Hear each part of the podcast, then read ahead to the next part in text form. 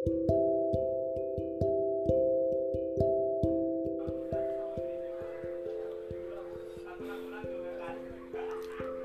में बहुत सारे ऐसे मौके आते हैं, जब हम बुरे हालात का सामना कर रहे होते हैं।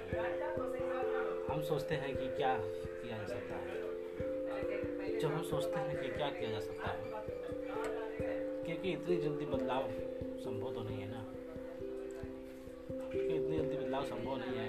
और क्या पता ये छोटा सा बदलाव हमारे जीवन में बड़ा क्रांति लेके आ सकता है। क्या पता ये छोटा सा बदलाव हमारे जीवन में बड़ा क्रांति लेके आ सकता है। मैं आपको बता दूँ, मेरा ये छोटा सा बदलाव भविष्य में बड़ी क्रांति लेके आ सकता है। इसलिए हर बड़े बदलाव की शुरुआत छोटे से बदलाव से होती है।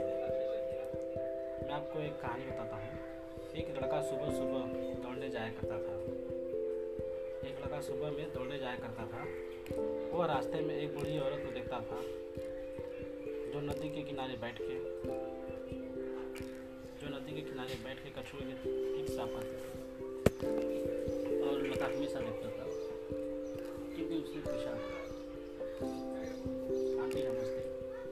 मैं आपको हमेशा देखता हूँ। आप ये कछुए की पीठ साफ़ करते हैं। मैं समझा नहीं के बोले मासूम बच्चे को मैं ऐसा इसलिए करती हूँ कि मुझे सुकून मिलता है अच्छा लगता है, मन को शांति मिलती है। और इन कछुए के पीठ के ऊपर जो कवच है, उन पर कचता जमा हो जाने के कारण गर्मी पैदा करने की शक्ति कम हो जाती है, जिससे वो तैरने में बहुत कठिनाई का सामना करते हैं। कुछ तो कछुए ऐसे भी हैं जो बहुत मुश्किल, जो बहुत बुरे हालात में हैं। लड़का ने पूछा, ये तो अच्छी बात है। लड़का ने बोला, अच्छी बात है ये तो। लेकिन आप अकेले बदलाव के कारण, आप अकेले इस दुनिया को तो बदल नहीं सकते ना, क्योंकि न जाने इसमें बहुत सारे कछुए अभी भी तालाब में होंगे जो बहुत बुरे हालात में होंगे आंटी ने बोला, ये सही है। मैं अकेले इस दुनिया को तो नहीं बदल सकती।